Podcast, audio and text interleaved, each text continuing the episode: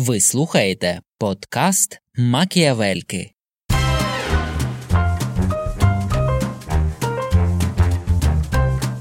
Таку метафору якусь хочеться дібрати і не можу дібрати. Так виглядає, що Обама він такий, знаєш, як кицечка, а, а, а, а той такий трохи інакший. е, Він такий, як знаєш, кіт.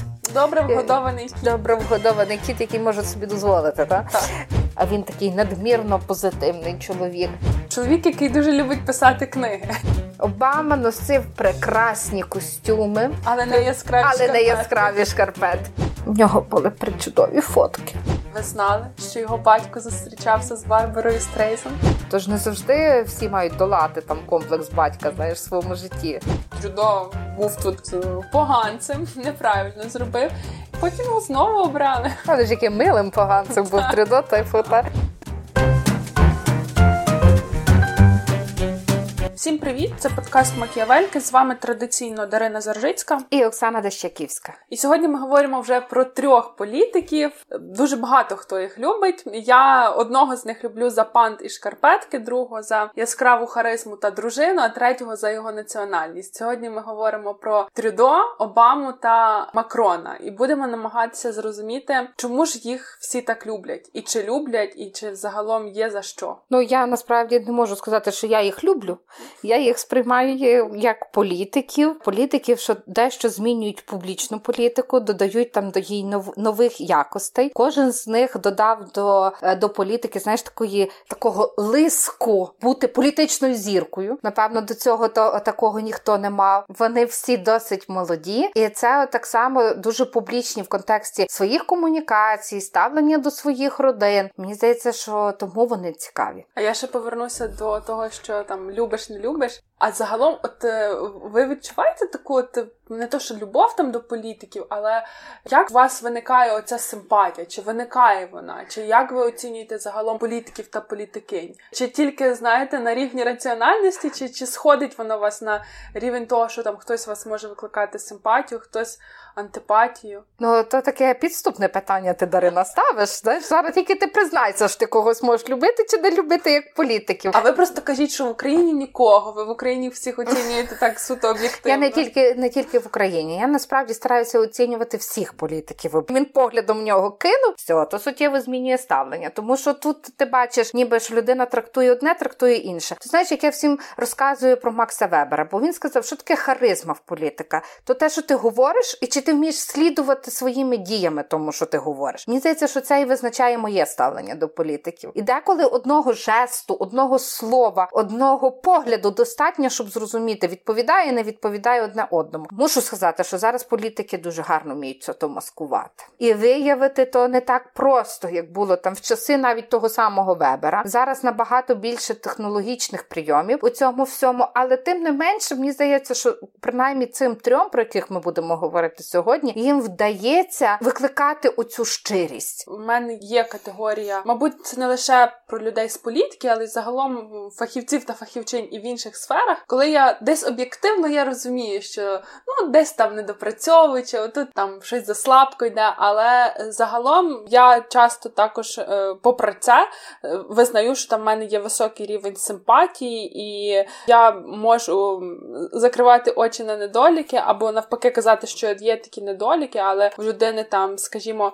настільки яскраві якісь ем, сильні риси, що вже й не хочеться про ті недоліки говорити. Але сьогодні, я думаю, будемо пробувати розібратися. Трюдо, Обама і Макрон це тільки бренди, це тільки няшечки від політики, чи за ними власне є якісь дії, ідеї, і вони покращують життя своїх країн. З кого починаємо? Давай з Трюдо. З Трюдо? А чому okay. ні? Він один з тих, хто не там найдовше при владі, певно. Фактично два терміни відбув вже Обама, але ну так. Який Обама був перший. То що, то Обама чи Ну то давай Обама. Давайте, ну давайте Обама. Він дійсно ще з 2008 А ти пам'ятаєш той жарт, коли вони обоє там е, жартували один про одного, що Обаму любили би всі на світі, якби не Трюдо.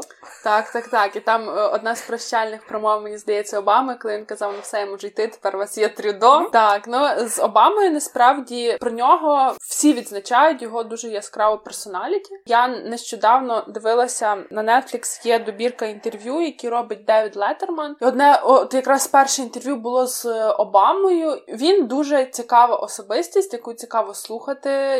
Його промови вони є дуже відомими, і він завжди вмів працювати за аудиторією. Ми вже багато разів говорили, що він один з перших політиків, які почали використовувати соціальні мережі, власне, для того, аби, по-перше, прийти в політику, отримати повноваження. А по-друге, для того, аби залучати нові аудиторії, і от якраз одним з таких своїх досягнень Обама вважаючи це залучення молоді до як передвиборчого передвиборчої гонки, тому що багато молодих людей волонтерили для Обами, так брали участь в кампанії, і потім так само слідкували за його діяльністю. Я читала багато різних не те, що критиків, мабуть, більше політичних аналітиків, які відзначали власне те, що прийшовши до влади, Обама приніс з собою е, трохи нове розуміння політики в тому сенсі, що він почав апелювати до інших суспільних груп. Тобто з Обами почалося активний активний фокус в комунікації на жінок, на меншини, етнічні меншини, е, ЛГБТ меншину. Раніше такого не було в американській політиці до Обами. Раніше політика е, спиралась більше на традиційні аудиторії і на традиційні суспільні поділи. З Обамою все трохи змінилося, і я думаю, що мабуть, із в тому числі завдяки його президентству, потім також підросла когорта політиків та політикинь, які надалі продовжують власне той дискурс, коли вони опираються і апелюють до міноритарних груп і до суспільного різноманіття загалом. Дуже мене цікавило по якихось таких там, конкретні кроки, конкретні політики, тому що загалом я от зрозуміла, що якщо ми дивимося на, скажімо, політику ще другої половини ХХ століття, там багато яскравих особистостей, про про яких ми говорячи, відзначаємо там цілі реформи від них, цілі нові курси, нові підходи до політики, якісь просто неймовірні досягнення саме в політичній сфері. Коли ми вже далі йдемо, йдемо, йдемо і ближче підходимо до нашого часу, то мені видається, що особливо коли ми говоримо про високорозвинені країни, тут же й нема такого плацдарму для якихось рішучих кроків чи якихось політичних рішень, які можуть змінити абсолютно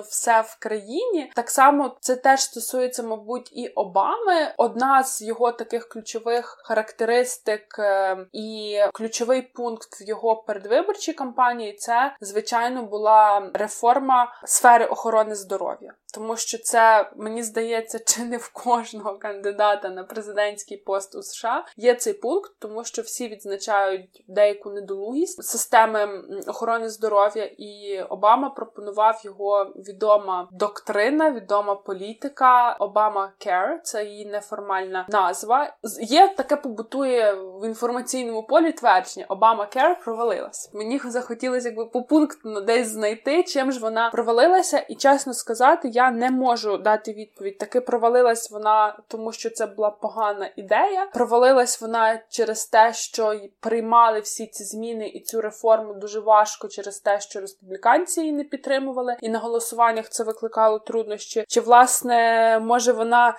не мала шансу стати успішною? Ця пропозиція Обами, власне, через те, що як тільки прийшов Трамп, всі ці напрацювання були скасовані. Я спілкувалася деякими своїми друзями, в тому числі з Сполучених Штатів, про Обама Кер. Про всі очікували, що це справді буде таким більшою мірою проривом. Ми знаємо, що медицина в Сполучених Штатах дуже дорога, і відповідно багато суспільних груп не мають до неї належного доступу. І власне е, це те, що не вдалося йому виконати десь свої обіцянки, воно напевно породило оце дуже велике неупередження, але не згоду з його курсом і неприйняттям там всіх інших речей. Але тим не менше, проблема медицини і охорони здоров'я в Штатах вона до сьогоднішнього дня дуже важлива. Але Обама ще що багато зробив з цього корисного, то це була в тому числі екологічна політика, політика, яка спрямована була на захист довкілля. Бо можливо про це ми не так публічно говоримо, але тим не менше Обама захищав і такими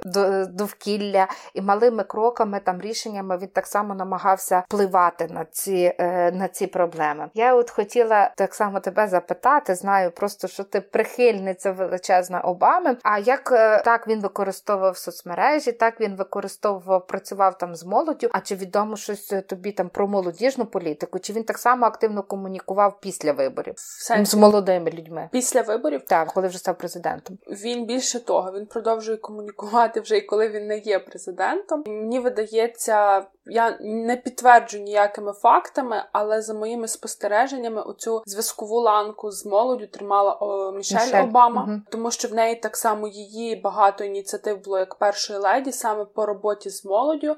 Це і профорієнтація, це і е, боротьба з проблемою ожиріння серед угу. школярів і серед молоді. І мені видається, що це якраз е, в плані такого публічної комунікації Мішель тут дуже допомагала саме в роботі з молоддю і загалом в роботі. Але ще про Обаму, загалом про комунікацію, він ж мені видається, що навіть ще до того, як він там став кандидатом в на посаду президента, так то він в принципі був дуже значною мірою про комунікацію. Але як він сам сказав, вже після закінчення свого президентства, що коли він прийшов, коли він став президентом, по-перше, це 2008 рік, світова фінансова криза. Він каже: Ну про таке не пишуть в підручниках, щоб ви розуміли. Тобто багато команда його працювала, багато працювала адміністрація Білого Дому, аби якось це все регулювати, аби якось мінімізовувати ризики для фінансової системи, так само мінімізовувати ризики для населення, яке стало біднішим враз. Тоді він каже, що от ключову ключову роль в перших його місяцях президентства зіграла Мішель, коли вона йому пояснила, то він каже, що він навіть цього не відразу зрозумів і не відразу прийняв, але вона до нього доносила, що ти сьогодні, як президент, ти не про те, щоб сказати, що ми приймаємо такий закон, ти про те, щоб це правильно прокомунікувати, донести свою позицію. От вона дуже багато працювала з ним для того, аби йому пояснити, наскільки це важливо доносити те, що ти робиш не просто зробити, але й власне відповідним чином це подати, так щоб люди, звичайні люди, зрозуміли, що це для них буде змінювати. Я тобі хочу сказати, що існує така думка. Я навіть не хотіла сказати, чи то вже стереотип, чи ще ні, але що Обама приніс оцю нову якість, і вона пов'язана зі стилем його думання. Угу. І цей стиль думання його називають холодним. Що він вмів завжди в будь-якій ситуації проаналізувати там всі можливі шляхи, бачив дуже багато альтернатив альтернатив, і з огляду на те, що в нього була така раціональна щодо всього позиція, і це дозволило приймати дуже багато рішень, власне, в оцей непростий час, про який ти згадала зараз, пов'язаний з економічною кризою і з економічними викликами, які панували в цьому в цьому світі. Але разом з тим багато людей е, звинувачують Обаму, і це дуже цікаво, чому ніби Трамп теж переміг, тому що Обаму звинувачували в тому, що він занадто зациклився на внутрішній ситуації Сполучених. Сполучених Штатів Америки недостатньо уваги приділяв міжнародній політиці. Разом з тим в цьому ж його і Трамп звинувачував. Навпаки, Трамп звинувачував, що забагато зовнішньої діяльності, а треба більше сконцентрувати це на внутрішній. Хоча самого Обаму навіть на других його виборах звинувачували навпаки. Тут така ситуація, що напевно так і ніхто не зрозумів. Мало недостатньо іде оцей баланс має бути в Сполучених Штатах Америки між внутрішньою і зовнішньою політикою і її статусом такого глобального світового лідера. Я думаю, що коли ми говоримо загалом про політичну аналітику в Штатах, тут ще дуже важливо дивитися, хто що пише, тому що ви ж знаєте, що там навіть якщо мова йде про новини, так то коли CNN, це будуть сухі факти, це буде просто поднофактаж.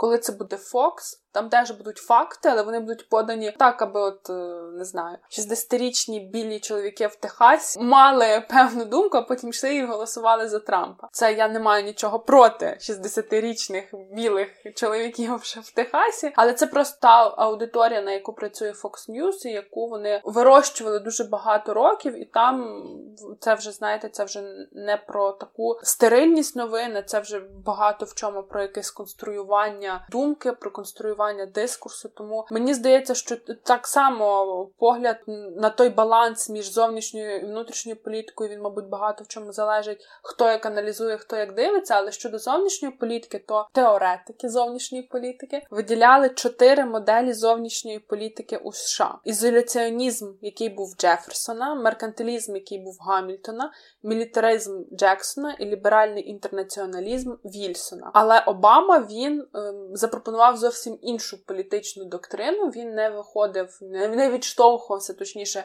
від жодної з цих моделей. Він вважав, що США в 21 столітті мають мати собі за мету адаптуватися власне до нових реалій і відповідати на нові політичні міжнародні виклики. Зокрема, це загроза розповсюдження ядерної зброї, це те, що США мали би взяти якусь роль примирювача заходу з ісламськими країнами. Це перегляд відносин з Росією. Ми про це говорили якраз в минулому випуску, коли мова йшла про Хіларі Клінтон. Вона якраз тоді була державною секретаркою, коли Обама став президентом. Ось тому в нього були такі, ніби досить конкретні пункти, але як відзначають от в діапазоні між першою і другою кампанією, що насправді, коли вже аналізували його перше президентство, то зовнішню політику не можна було схарактеризувати як е, дуже успішну, що примирити захід і ісламський схід не вдалося.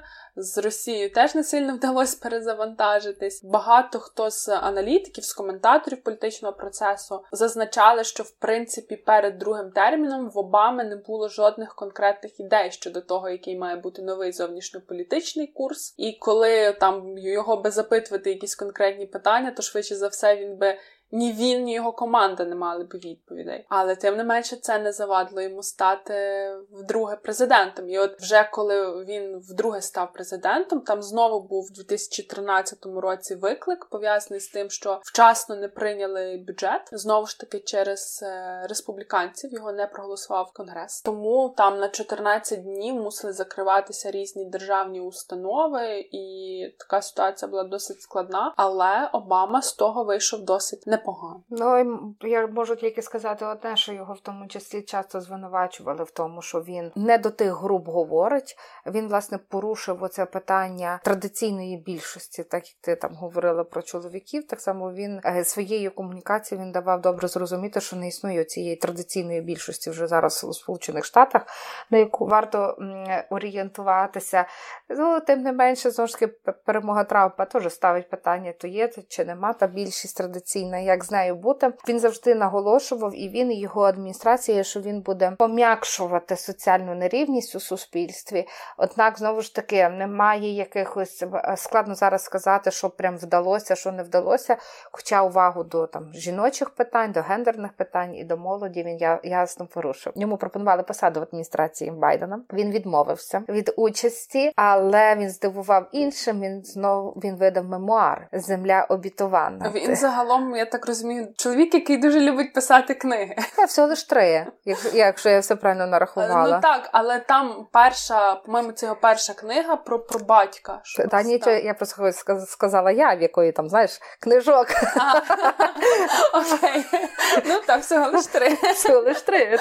Книжка його, яка Мрії мрі, Боже, мрії мого батька. Мрії мого батька. Це, по-моєму, якраз його перша книжка, і теж вона стосувалася його шляху, тобто це теж свого роду вже були мемуари. І він їх написав в доволі молодому віці до свого президентства. І так цікаво, що книжка мрії мого батька, е, а він свого батька не знав, тому що його батько залишив їх з матір'ю, коли барак ще був зовсім маленький. Мені здається, йому ще року не було. Потім вже там вічим з'явився, який виховував барака. Але ну от він каже: мені постійно, ніби батька не вистачало. Я про нього думав, тому книжка мрії мого батька. Але коли він писав цю книжку, він зрозумів, яку важливу роль в його житті зіграла мама. Він каже, що ніби я завжди думав про батька, якого не було, але в мене була дуже класна мама, яка насправді вона для мене стала. А...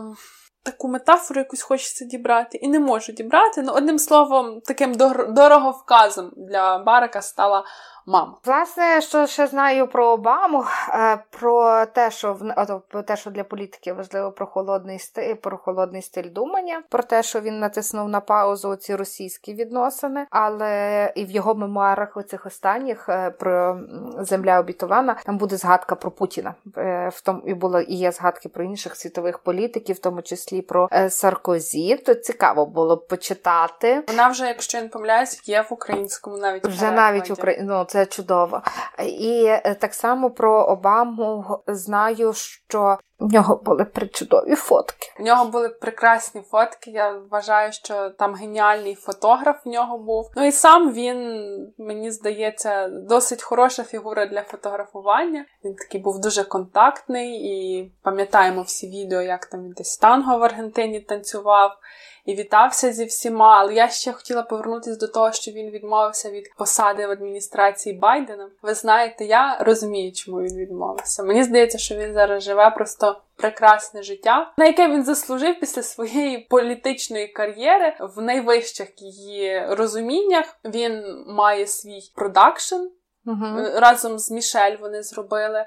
В них є Обама Foundation, яка якраз підтримує молодих лідерів, яка для них забезпечує різні освітні можливості. І з того, що я розумію з його інтерв'ю, то він там не лише прізвище, так, біля слова фундація. Він, власне, дуже багато займається всією тією сферою. Далі працює з молоддю, далі працює з суспільством. Тому я розумію, чому він не хоче повертатись до Білого Дому. Але ще ти підкажу, що все-таки він мав е, е, довгий шлях до політики. Він не прийшов не одразу став президентом. Він так само був обраний, працював сенатором. А поза тим і зараз він з одного боку, ніби не є в такій активній політичній площині, але дуже багато того, що він напрацьовував реалізовував у плані захисту соціальних е, е, груп, він продовжує здійснювати зараз. Наприклад, він е, досі робить заяви, виступає. Він підтримував Байдена, але він відступає, підтримує цю ідею ядерного роззброєння в цілому світі. Він підтримує ідею пом'якшення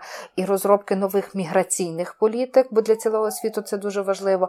Ну і в тому числі він виступав заявами, засуджував дії адміністрації Трампа щодо власної міграції. Тобто, навіть сьогодні він багато продовжує, може менш так, знаєш, як як будучи президентом, він мав мати про все свою думку. Зараз він дві там тих позицій сфокусовано веде. Тим не менше, це політик, який змінив публічність в політиці.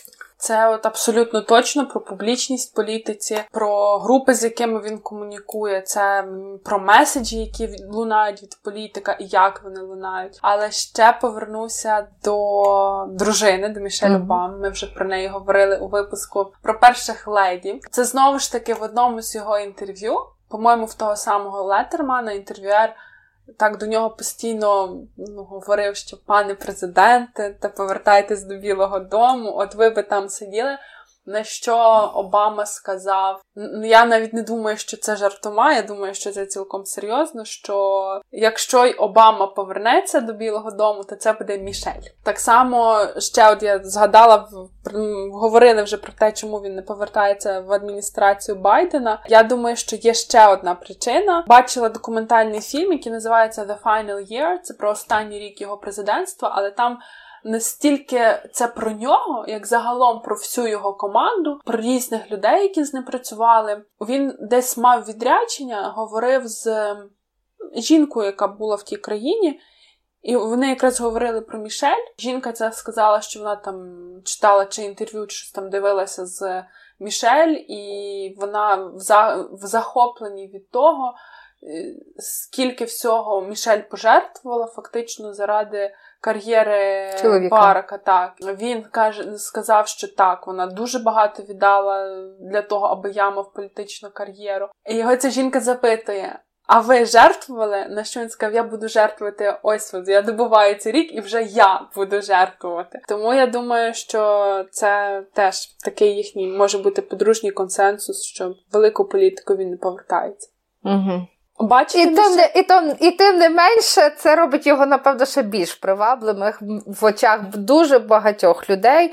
Людина, яка, знаєш, вміє, вміє знаходити такі не то, щоб компроміси, це баланс. Це це те, що ми називаємо гармонією в стосунках, в гармонією в політиці, в тому числі. То правда. Чи думаєте ви, що Мішель Обама має шанс стати президенткою США? Ну, я думаю, що е, так ми можемо.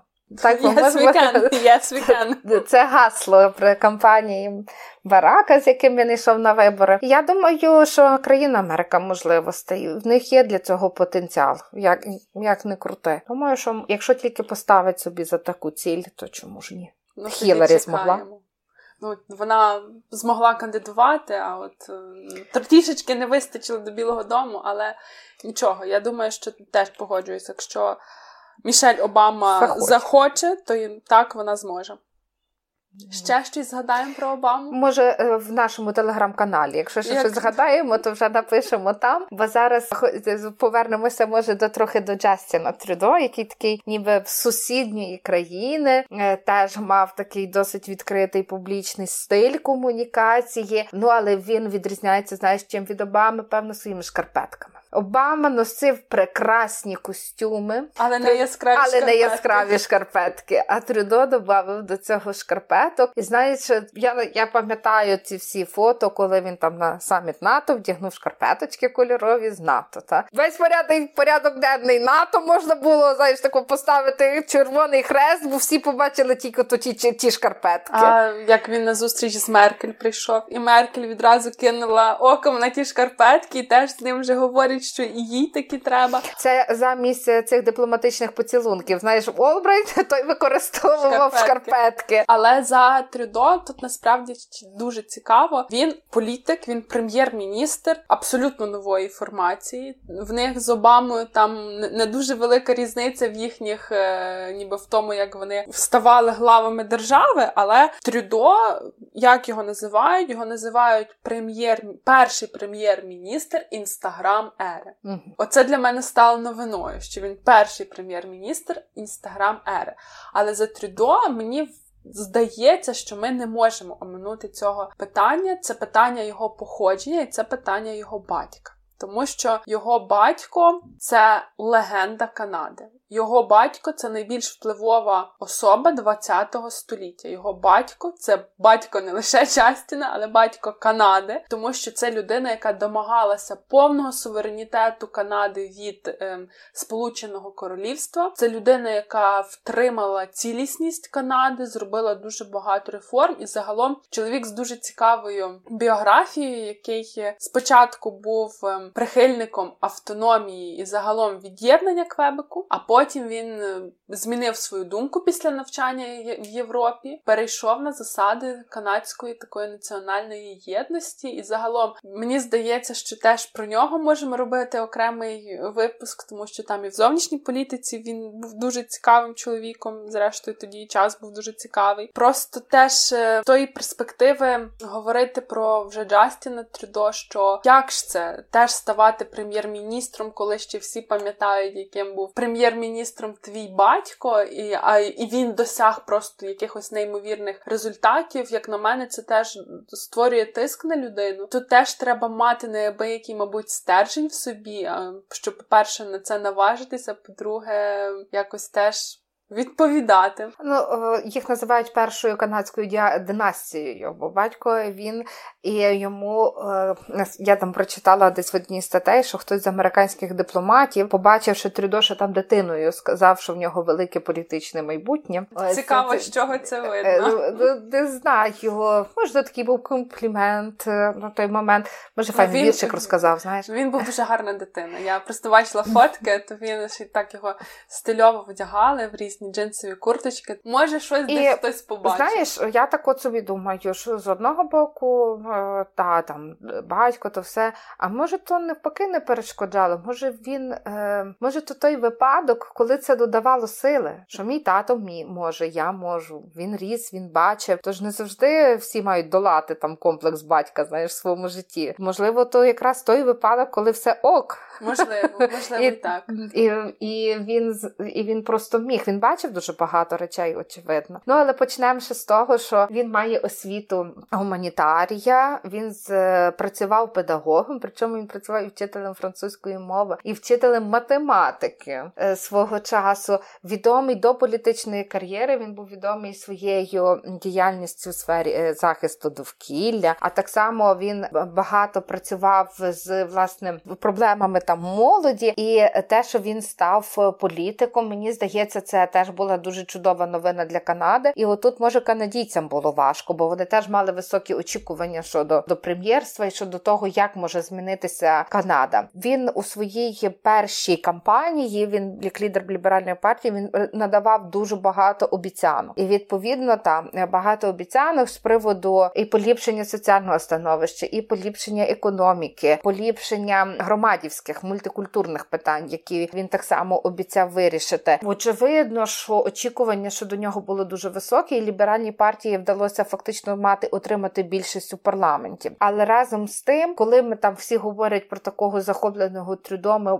про захоплення трюдо, то ми говоримо все таки про нього, такого як ми його бачимо на міжнародних заходах. Ну навіть оце, що ми говорили про НАТО, чи як він був там на інших якихось прийомах, чи такий, який він в цьому в Канаді, то так само як і про Обаму, і про Трампа, він мав критиків своїх, які критикували надмірну публічність. Там він надмірно акцентований на позитиві, і що так політику не роблять, що мусить бути критика, що мусить бути негатив. А він такий надмірно позитивний чоловік. Його критикували за те, що він не до кінця розуміє поле своїх обіцянок і поле своєї діяльності. Тим не менше він виграв вибори другий раз, вже не в такій кількості, не маючи такої підтримки, але він виграв вибори. Я тільки тут ще скажу, що він оте це теж дуже цікаво, тому що коли ми говорили про Обаму, ми говорили про те, що він розділив на оці меншини. А Трюдо в другому своєму прем'єрстві він вирішив, що треба працювати над середнім класом і мати і створив міністерство середнього класу в Канаді. За це його теж дуже критикують, бо навіть у своїх інтерв'ю, коли його питають, чи його чи е, очільницю міністерства цього, а хто ж такий середній клас, то поки що для них це занадто абстрактне поняття, але тим не менше вони хочуть працювати з тим, щоб зменшити оцю соціальну дистанцію між багатими і бідними і розвивати якомога більше людей спроможних як громадян Канади. Мені здається, що ми маємо зараз по всьому світу таку ситуацію, коли поняття середнього класу воно трохи змінилося, ніж були уявлення про нього раніше, там років 20 тому. Бо раніше вже, наприклад, там і соціальні соціальні демократи дуже багато апелювали до. Середнього класу, і вони теж змінювали його розуміння, хто ж ці люди, який середній клас. Тому, можливо, ми ще будемо в майбутньому завдячувати і Джастіну, і всьому міністерству середнього класу Канади коли вони виокремлять якісь нові критерії і покажуть всьому світові, як Останно... можна трактувати середній клас зараз. Зараз вони це приблизно визначення таке, що це люди, які мають певний рівень життя, Причому вони теж дуже свідомі, що в сільській місцевості і в міській це трошки різні рівні життя, і вони будуть з ними працювати.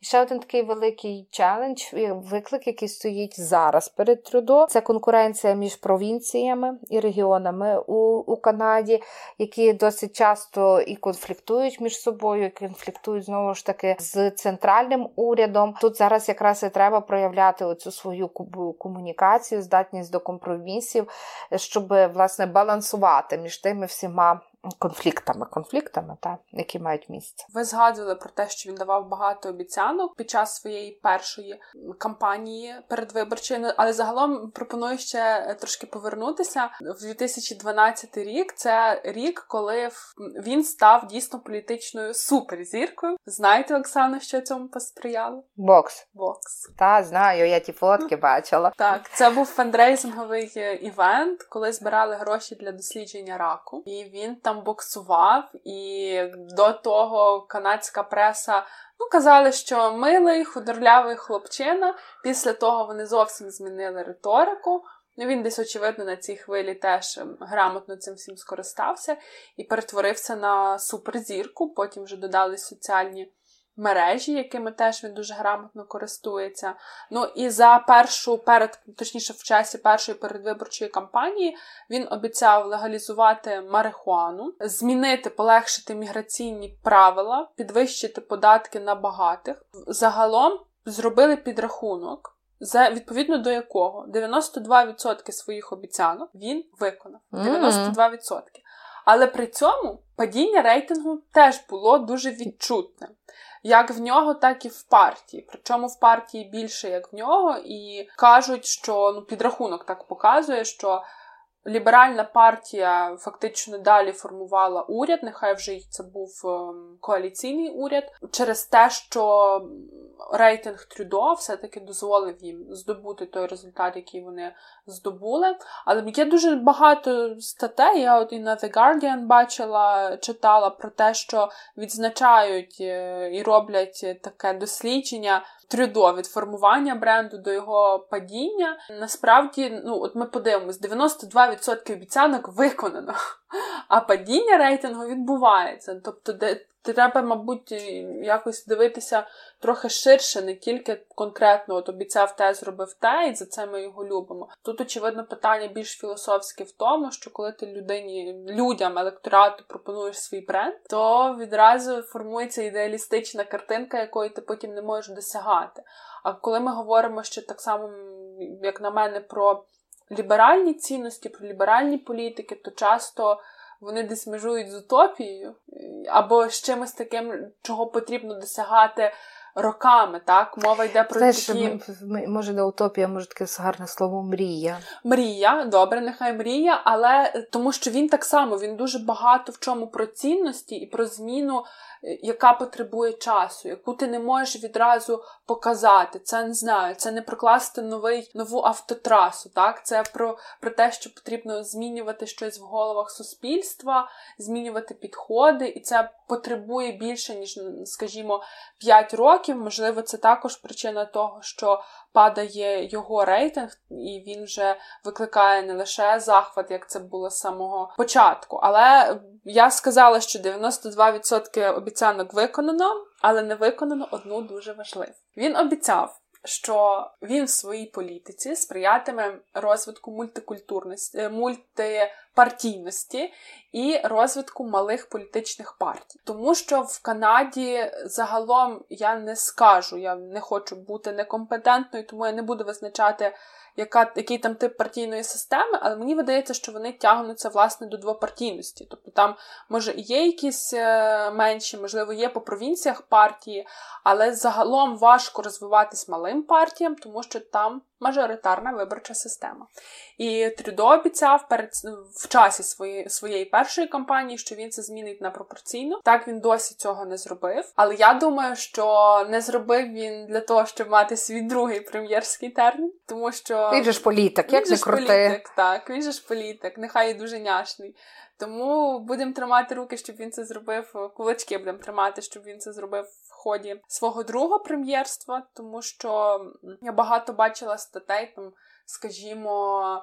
От є такі суспільні настрої, але ми не можемо прогнозувати, який це дасть результат на виборах, тому що така от е, мажоритарна виборча система ще помножена на те, що це федерація, де багато провінцій, і все дуже несподівано. Ну, це, до речі, цікаве вже таке, знаєш, суто політологічне дослідження, а як пропорційні системи в федеративних республіках себе ведуть в федераціях. Я думаю, що просто це рішення, яке передбачає аналіз дуже дуже багатьох залежних факторів. І от напевно, може воно поки і не дуже вигідне, там, скажімо, там цій Канаді, канадському суспільству, і напевно не нам з тобою про то дискутувати. Так, то, то вже є їхня там дискусія. Знаєш, про що варто ще згадати, якщо говорити про Трюдо, е, говорити в його ставлення до України, бо він один з тих, хто підтримував Україну. Навіть цьогорічна промова з приводу голодомору в Україні. Вона мені здається, е, вона одна з найкращих. Ну він е, сфоткався. Він взагалі з огляду на те, що він такий людина мультикультурних цінностей, він так їх всюди пропагує, то він носив дуже багато різних національних костюмів. Та, І і, і танцював національних танців. І танцював національних танців. Та, Але от, власне, така е, в нього досить добре ставлення до України. Він займав Канада і підтримку надавала Україні е, після Революції Гідності. Канада надає своїх експертів, е, Канада допомагала там в Україні і в контексті контексті катастрофи літака в Ірані, і е, в Канада дуже багато в, е, в цьому сенсі такий наш, наш дуже надійний союзник, і Трюдо е, бачить наші трагедії, і будемо сподіватися, наш потенціал як народу, як суспільства, як держави, і підтримує її. Ну я думаю, що раз ми вже заговорили, що бачить наш потенціал і дуже емпатичний. Він загалом його стиль політики характеризують як емпатична політика. До України України він такий самий, але мені здається, що тут мусимо згадати, що в його уряді вже не один рік працює Христя Фрілянд, українка яка ну, українка не лише за походженням, але й власне вона не не відмовляється від цієї своєї ідентичності. У мене знайомий практикувався, стажувався в канадському парламенті. То він розповідав, що її донька на День матері малювала малюнки, які вона підписує українською мовою. Тобто там оця українська ідентичність, вона в родині досі зберігається. Ну і як вже ми згадали про Христю Фріленд, то мусимо сказати, що Трюдо, коли його обрали перший раз прем'єром, він створив гендерно збалансований уряд. Більше того, це уряд, який так само був мультикультурний. Це один з також його таких великих посилів до суспільства був і велике прагнення, е, і фокус політики в тому, аби привносити більше гендерної рівності у неї, тому що на момент того, як він став прем'єром, то в канадському парламенті було 26% жінок. А він створив гендерно збалансований уряд де було дві українки, і на той момент і в українському уряді, і в канадському уряді було дві українки.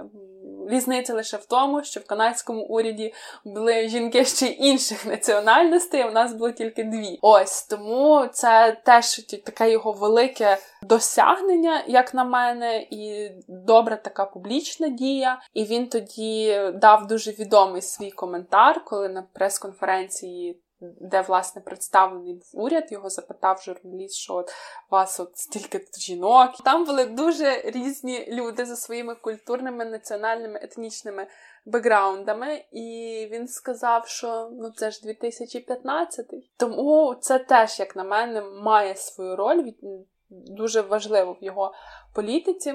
І е, що ще? Бо ми сказали, що він не пішов на зміну виборчої Систем. системи, бо він ж таки політик, він мусить думати про якісь свої прагматичні інтереси. Але трошки давайте його виправдаємо і згадаємо про те, що він так само велику увагу приділяв екологічним питанням. І ставши прем'єром, він в цьому питанні насправді зробив деякі непопулярні кроки, які за підрахунками аналітиків вартували власне голосів ліберальній партії, тому що Трюдо зменшив рівень державної підтримки нафтовидобувним е, компаніям. І, власне, в тих регіонах, які зав'язані на цій промисловості, ліберальна партія здобула менше голосів. Я думаю, що вони далі будуть продовжувати цю політику, і це називають одним із головних викликів, бо вони припинили підтримку. Вони зараз мають на меті е, змінити е, громадський транспорт, який би не користувався цими викупними паливом, і це вже е, спричинює там і страйки, і незадоволення,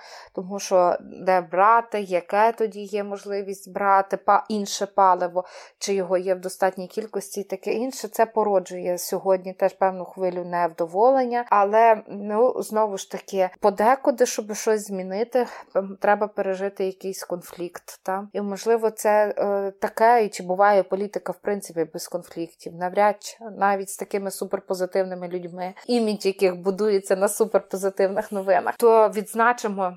Так як висновок, що Трюдо в плані своєї екологічної політики він займає досить таку сталу позицію, але так само в його публічності були він мав певні виклики. Зокрема, було кілька скандалів. Ще, мабуть, перед першою його виборчою кампанією, де знайшли знимки, де він мав намальоване обличчя коричневим кольором. Його звинувачували в расизмі, але він сказав, що це неправильно, і так я тепер більше не роблю. Тоді це була моя помилка. Я був молодий дурний, вибачте, і в принципі.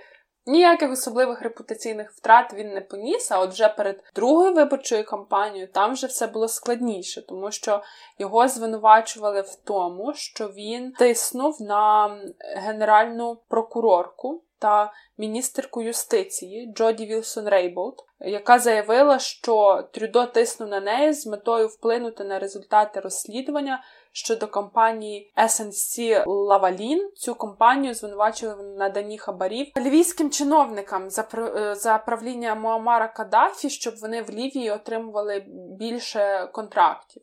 І, власне, це був такий великий публічний процес, як розслідування, так і судовий процес. І ем, генпрокурорка потім заявила, що Трюдо порушував якісь етичні норми і вдавався, порушував цей конфлікт інтересів, аби на неї вплинути, аби зменшити публічність процесу і для, для того, аби загалом покращити ситуацію для цієї. Е, компанії SNC Lavalin. Але при цьому е, там працював і комітет по етиці, робив розслідування, е, зробив свій висновок, що так. Трюдо був тут поганцем, неправильно зробив, і потім його знову обрали. Але ж яким милим поганцем був Трюдо, типу, та.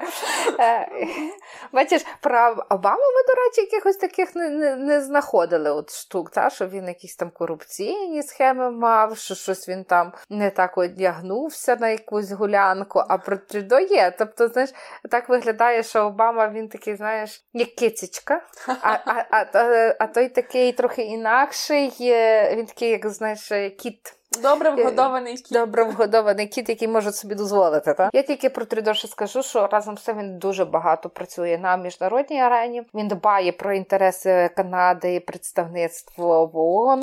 Він один з небагатьох прем'єрів, який їздить, їздив і брав участь в організації засідань організації африканських країн, і в такий спосіб він здобуває підтримку Канади на міжнародній арені. В цілому, мені здається, знаєш, якщо там ми говорили про Обаму як такого, що змінив політику. Е, Трюдо е, він такий же, він типовий політик, оце початку 21 століття. Є зле, є добре, є оця няшність, є можливість там, прийняти тверде рішення. Є щось обіцяти, є щось скористатися. Ну, як політик, як політик. Мені здається, що він вже якраз такий е, Обама зробив форму, а той в тій формі вже залитий. Знаєш, mm-hmm. такий добрий. Я думаю, що там гени дуже багато зіграли своє, тому що в нього батько також був відомий своєю досить сильною комунікаційною складовою і певною мірою екстравагантністю. Ми в нашому телеграм-каналі дещо вже писали про цікаві випадки життя П'єра Трюдо, але ще тільки скажу, бо раз ми вже зібралися і говоримо. Ви знали, що його батько зустрічався з Барбарою Стрейзанд? Mm. Так от тепер будете знати. Я сподіваюся, до шлюбу. Так він розлучився. Ага. І вже потім він був прем'єром, він був завидним холостяком, зустрічався з Барброю Стрейзанд. Вони там десь Ні, разом цього були не на знала. червоній доріжці, є фотографії. Вони дуже красива була пара. І Барбра Стрейзанд називала Трюдо старшого, що він є поєднання Марлона Брандо та Наполеон. Ну, О, нічого така. собі такі характеристики там. Але я ще тільки скажу, що як на мене, то і Трюдо, і Обама вони для мене ще знакові тим, що вони трохи по-іншому. Почали комунікувати цінності. Мені здається, що от зміна цінностей, зміна якогось суспільного скерування, суспільних поглядів це дуже значною мірою про обох з них. Можливо, вони менше про якісь е, такі, знаєте, life-changing реформи, так, але от що стосується того ціннісного аспекту політики, то, як на мене, вони обоє тут дуже сильні фігури. І пройде багато років, і вже там не ми з вами, а хтось інший будуть сидіти і говорити про політики. І в цьому контексті Мені видається, що про них можуть згадувати не злим тихим. Ну так, вони змінили, як би не було. І ставлення до жінок, і мультикультурне е, ставлення. Можна говорити про навіть не так гендерні питання, мультикультурність. Як би там не було, вони от про цю традиційну більшість, якою почали бачити по-іншому. А що ж там з Макроном? Що ж Тоже розбив традиційну більшість? Ой, з Макроном, до речі, в плані його політики, от якраз про нього було шукати легше в тому плані, що він пропонує досить багато інших курсів для Франції. Про нього я знала найменше з усіх, тому, мабуть, мені було найбільш цікаво про нього почитати. uh Бо він також дуже молодий політик, але вже багато встиг до до часу е, цього. Тобто він і був е, міністром в інших урядах при президентові Оланду, був соціалістом спочатку, тоді вийшов з соціалістичної партії, встиг створити свою партію. Спочатку це був рух вперед. а потім вперед республіка. Ну, звичайно, мені здається, що в нас в інформаційному просторі. Він війшов як президент, в якого дружина на 20 років за нього старша. Про це говорили чи не найбільше і менше звертали увагу на його політику, але він дуже багато що зробив для того, аби економіка стала трохи іншою. Зокрема, передбачав, що має бути лібералізація деяких секторів економіки, в тому числі е, завдяки йому магазини почали працювати в неділю. Дуже багато різних державних компаній.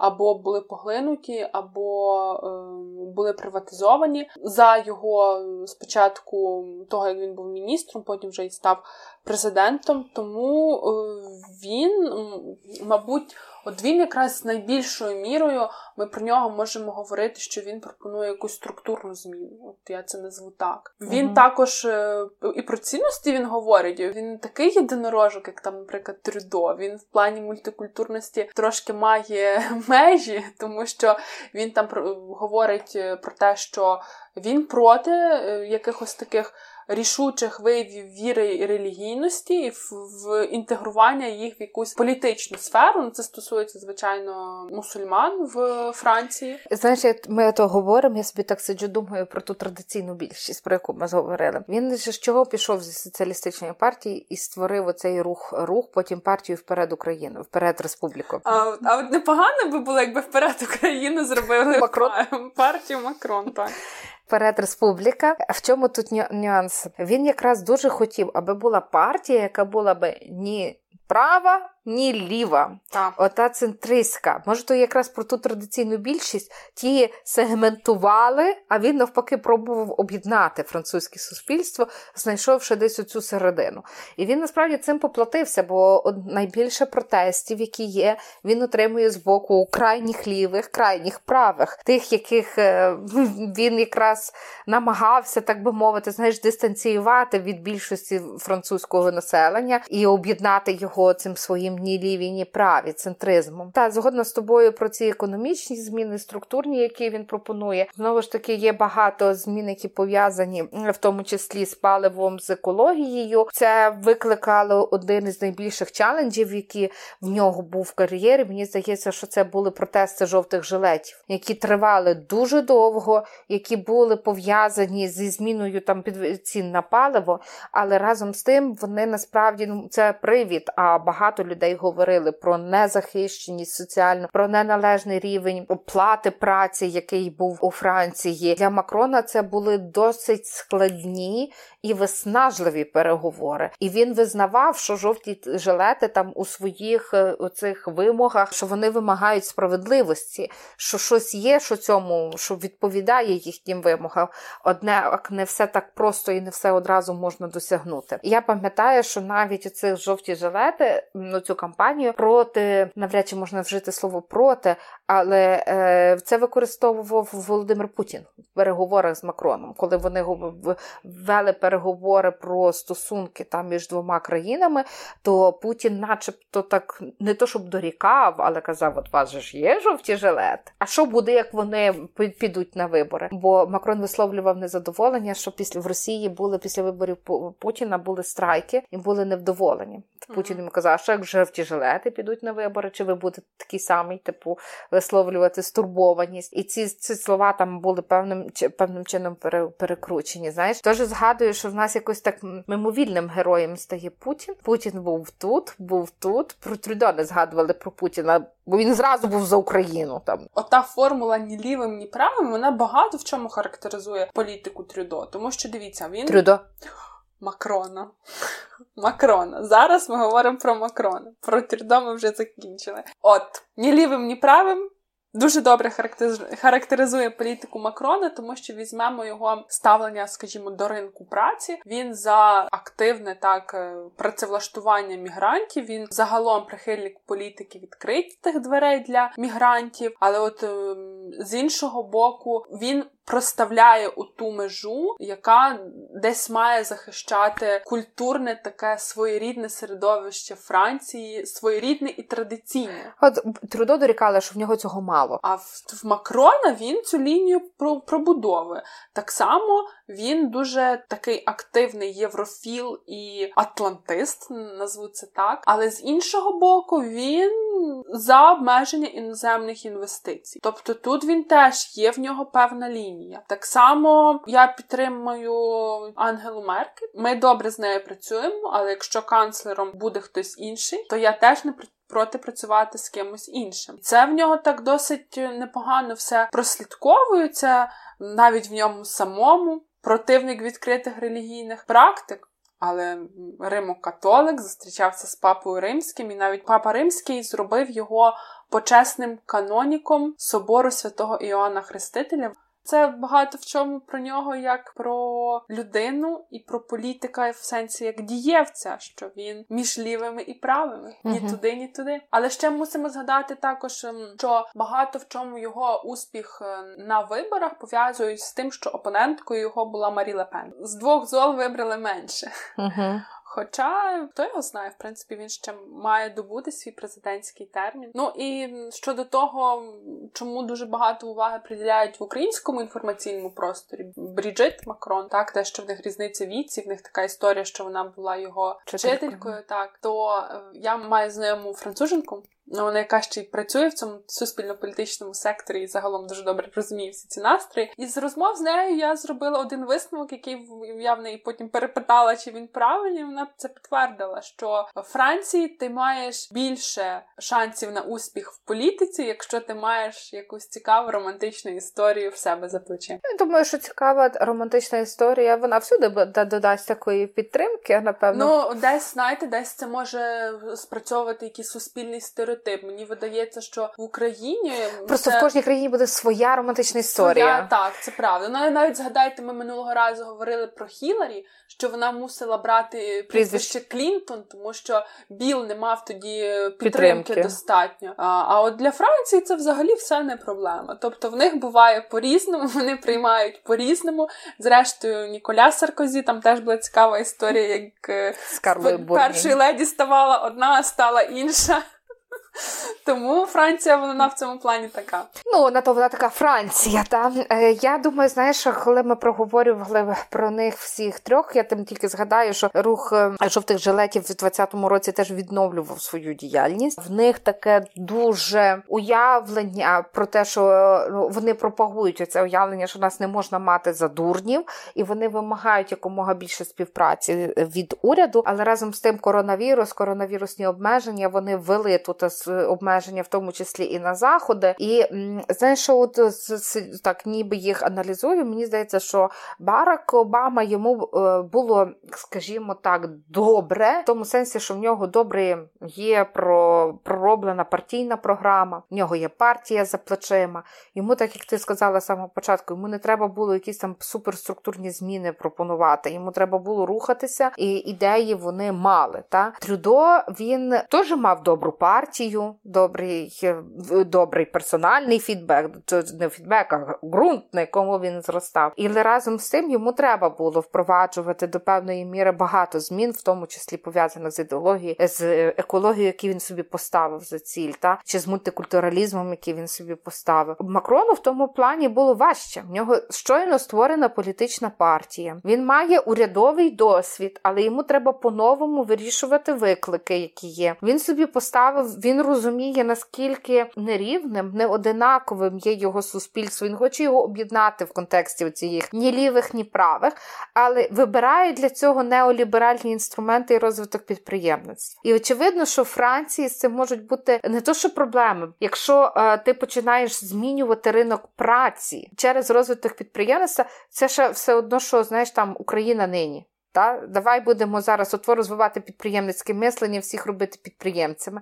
Мені здається, що досить такі подібні челенджі, хоча історія всіх різна, і там, певно, легше, як тут. Хотіла сказати, що Макрону в тому плані не пощастило або пощастило, бо він закладає оцю свою партійну структуру, тільки почав. В нього не було такого твердого ґрунту під ногами, тому в нього такі зміни інакші. Твердого ґрунту в сенсі політичної структури. Mm-hmm. А ну і обоє двоє з них, і, і Макрон, і Трюдо мають справи з коронавірусом. Обаму то минуло. Наразі минуло, а там будемо бачити. Е, ні, я маю на увазі, він як не мусив як уряд вирішувати справи. Я, думала про те, що там ж е, Трюдо дружина хворіла, він з дітьми мусив сидіти. Ні, ну але вони мусили приймати урядові рішення. І Трюдо теж себе досить непогано проявив, як в комунікації, так і в захисті вакцини, так і в захисті ВОЗ е, Всесвітньої організації здоров'я, яку там він знаєте, він такий.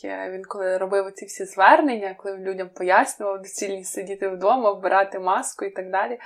Ну, то типовий вчитель. Ну він це так просто просто розживав. Yeah. Я слідкую за ним в інстаграмі. Він дуже часто виходить в прямі ефіри, е, теж зі своїми партійцями. Дуже мені подобається публічна складова його політики. Я не слідкую за ним в інстаграмі, але в Фейсбуку я теж я бачила його прямі ефіри. Я часто лайкаю.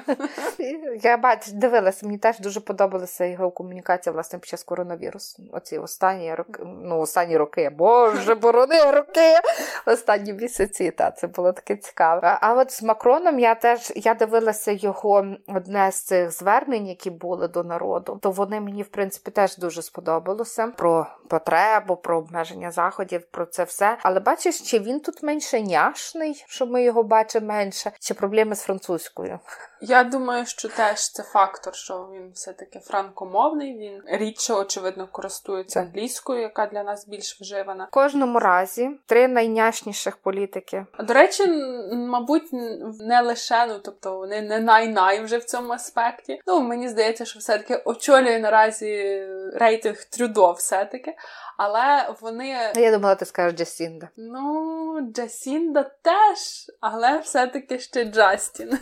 Але вони всі троє, в принципі, також ще один такий тренд породили. Це ми говорили про простих людей в політиці як тренд. Вони ввели моду на смарт casual. Причому це відображалося як в їхньому одязі, в стилі одягу, так і в, в принципі в тій поведінці, яку вони мали, в їхній риториці в тих фотосесіях, які вони робили, скажімо, Трюдо, коли він бігає і його на пробіжці фотографують, чи Макрон, який в передвиборчій кампанії грав чи то в хокей, чи то в якусь іншу гру з е, людьми з інвалідністю, і вони всі були на колісних кріслах, і він теж був на кріслі колісному, і це було просто там до сліз.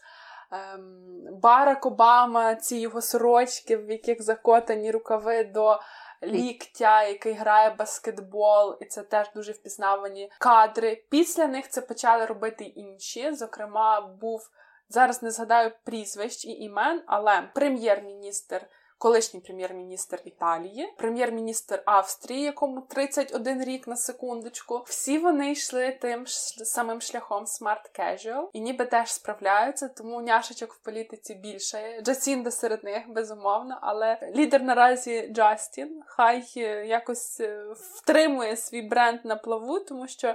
В нього історія теж буде легендарною, як і в його батька, мабуть, але в трохи іншому контексті. Прощаємось? Та я тільки так Підведу підсумок. Тренд на няшних задали. На смерть кажіл задали, але разом з тим холодне думання Обами. І я думаю, що і в Макрона, який так мужньо переносив і Трампа, і е, мужньо в сенсі відповідав належно, так і жовті жилети. Вони теж задали тренд на холодний розум. Бути публічним не означає реагувати так само якось емоційно. Оцей холодний розум, можливість до консенсусних рішень, до компромісів. Мені здається, вони теж демонструють досить високу такому нині невизначеному світі. Кожен з них, як ми про них говоримо, але кожен з них порушував і шукає свої відповіді на оці важливі питання. Мультикультурності, поваги до людської гідності, до оцього нового нового розуміння суспільства, яке втрачає більшість, але не втрачає себе. Дякуємо вас, вам, всім нашим слухачам, читачам телеграму. Шукайте нас на Apple Podcast, на Megogo, на Google Podcast. Слухайте, лайкайте, шарите, коментуйте. Може, у вас є питання, або ви точно знаєте, за що ви любите політиків. Па-па! Па-па!